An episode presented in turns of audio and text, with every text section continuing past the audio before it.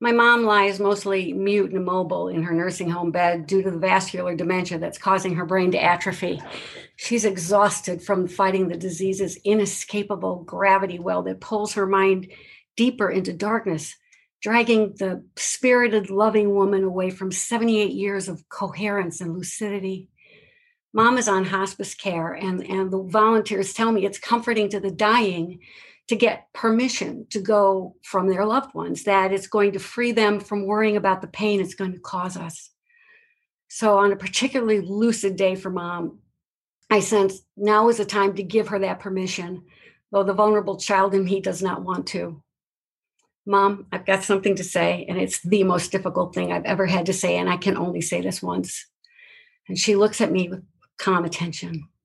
You know, we love you, but if you're ready to go, we'll miss you and we will love you forever, but we are going to be okay. She wears like a soft, pensive expression, and I know she understands. Well, mom quietly dies two weeks later on an unbearably beautiful sunny July day that seems jarring and totally incongruent with her death and my grief over it.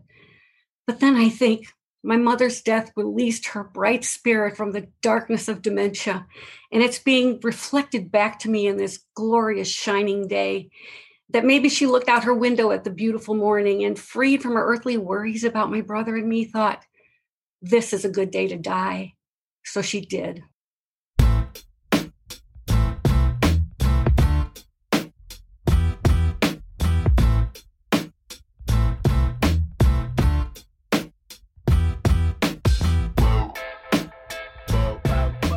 Hey there, and welcome to Grit True Stories That Matter.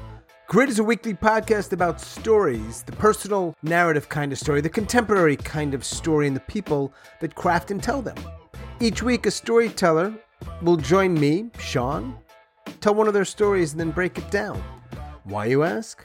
Well, we want to feature these tellers and their stories. We also want to help you, our listeners, craft and tell better, more engaging, more relatable and more memorable stories. True stories, personal stories, grit stories. Now, we are in the middle of season two dedicated entirely to women. We've got a bunch more 99 second stories from a few recent slams, all of them by women. And they include Barbara Peterson, whose story you have already heard, Savannah Clark, Linda Durrett, Nadia Felican, Elena Beth Kay, Susan Ida Bucaud, and Janine Scott. Thank you, ladies, for contributing these stories.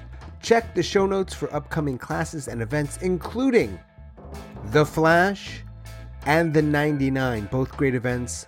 Hope to see you there. And remember, if you listen on Apple, you can help us out by rating, reviewing, and or subscribing. But we really appreciate you listening. And hey, let folks know about the podcast. Thanks so much for that. And without further ado, let's dive in. I was a semi hyper kid in middle school, doing well. At home, not so well. My mother kept telling me she wished I'd never been born. She'd throw plates of food at me. And she always told me that she didn't want to be around me. And she even attacked me by kicking down my bedroom door. And at one point I said, I can't take this anymore. And I found my stepdad's razor blade and I cut my wrist. But then it started bleeding. So I wrapped a knee sock around it. And a few days later, when I told my mom, she said, You should have finished the job. And I ached inside for days and finally decided to go to a counselor at school. And I must have talked to Mrs. Bowman for 45 minutes. And she said, Here's a yellow pass. I want you to come back fourth period tomorrow and talk some more. And for five days, she gave me a pass every day. And Mrs. Bowman always told me that I was strong and I was resilient. And one day she said, Savannah, I have a special pass for you. Keep this with you all year. And anytime you feel the need to talk, this gets you out of class. And that pass was like a golden ticket. It, it showed that somebody cared about me. And surprisingly, I seldom used that pass. It was enough to know that it was in my locker. And on the last day of school, I threw that paper away. I felt confidence in myself. And you know, 50 plus years later, Mrs. Bowman is still right. She said I was resilient and I've had an amazing life. But anytime I come across a big problem, I think about that yellow pass and I tell myself that I am strong and I am resilient.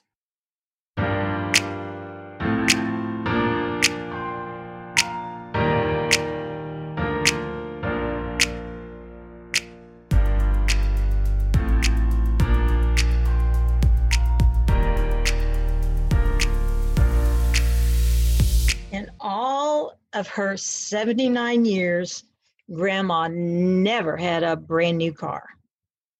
Then the gas company drilled six wells on the farm, and all that changed. Money came rolling in. Sitting around the scuffed farmhouse table, she decided she'd tell the grandchildren all about her big adventure. So she took her shiny aqua blue Buick out on the open road. Coasting along, she was proud of her newly acquired driving skills. She rolled her sleek sedan down Highway 33 towards Elkins, West Virginia. At the top of Punkintown Hill, she floored it.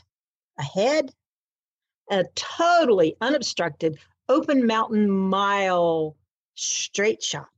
Zooming along, she topped the next ridge, whizzing by Tygart Valley Regional Jail, waving at cousin Jim, who just happened to be incarcerated there and coincidentally was exercising in the jail yard.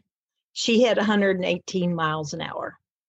All six grandchildren screamed in unison, Grandma, you could have hit a cow. You could have had a wreck. You could have got hurt.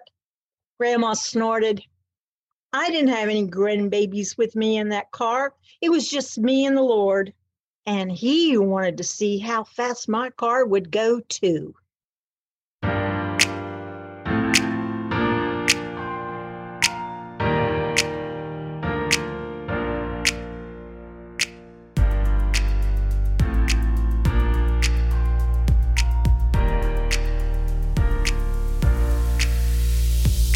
Growing up in Romania, my mom would simply refuse to take me to an open market because I would cry and beg her to buy produce from the farmer's stand that had the least amount of business, as I was worried that they won't be able to provide for their families. I was a type of child that cared about everyone else's well being. One day in elementary school, as I walked outside in the schoolyard, I see the, this baby chick hanging from the branch and I hear laughter from the bushes nearby.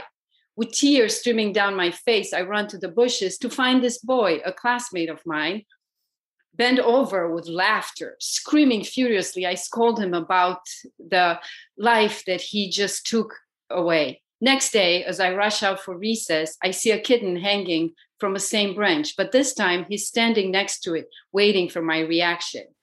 I run to the branch, I undo the rope, and the tiny body fell, falls to the ground, lifeless and limp. I turn and face the boy who, at this point, is smirking at me, and I punch him in the gut with all my might. He doubles over, wailing in pain. Chaos is next, and teachers and students just come. And I stand there frozen with my fist clenched. What have I done? An ambulance gets called. I had burst his appendix with my punch.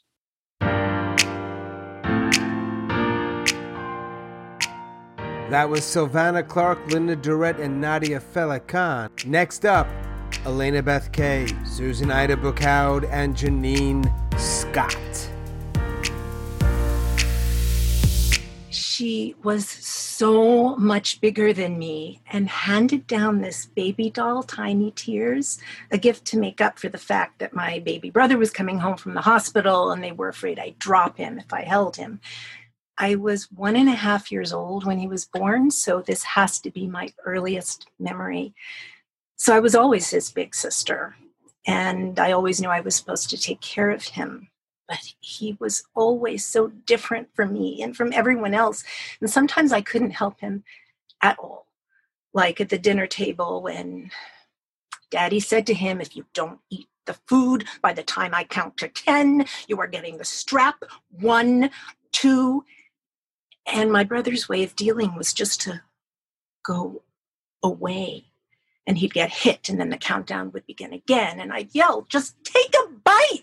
But he would just sit there catatonic until finally he moved only to run to the bathroom and, and vomit into the bathtub. And sometimes I could help him, like when I went after him undercover into the cult of the Moonies. But that's another story. Whether I could help him or not, whether I was happy to or resentful, I've never just been me. I've always been my brother's keeper. And that's really what was handed to me that day.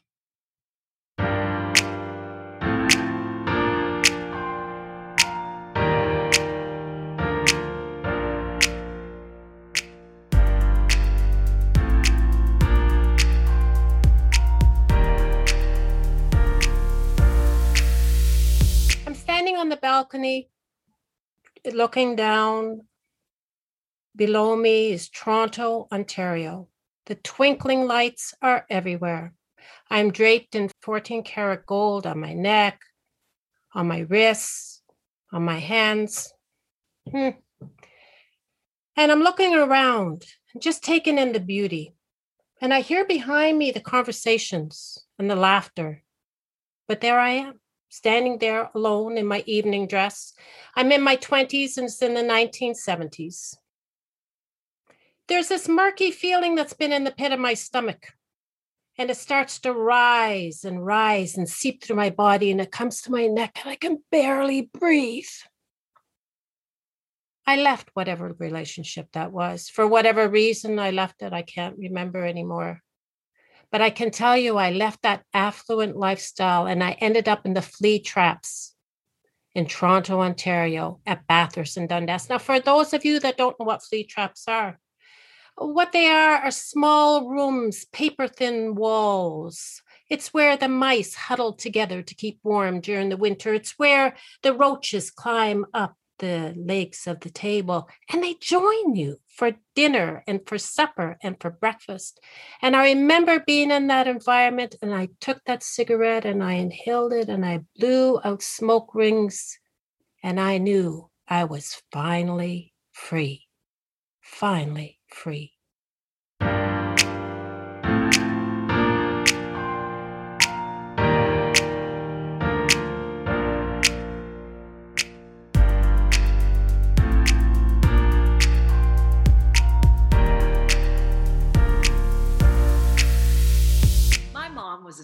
Home mom. She did everything for me. She made my breakfast, she helped me dress, made my packed lunch. I had homemade cookies when I got home from school. I was living the dream till I was about seven years old. Then my mom decides to get a part time job. Life as I knew it was over. I remember this one particular day. I was getting dressed.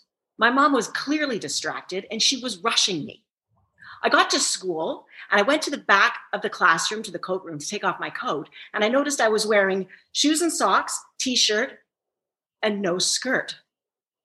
I closed up my coat and I ran to my desk. I put my head down and I started to cry. My teacher, Mrs. Lenover, came over and said, Janine, you're going to have to take off your coat.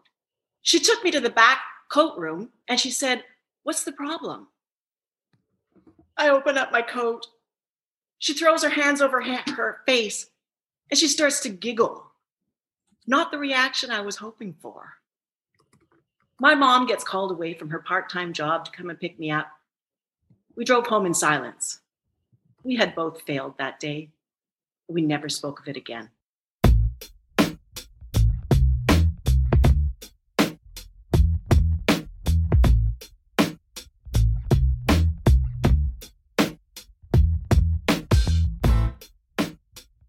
As always, thanks so much for listening and all of your support.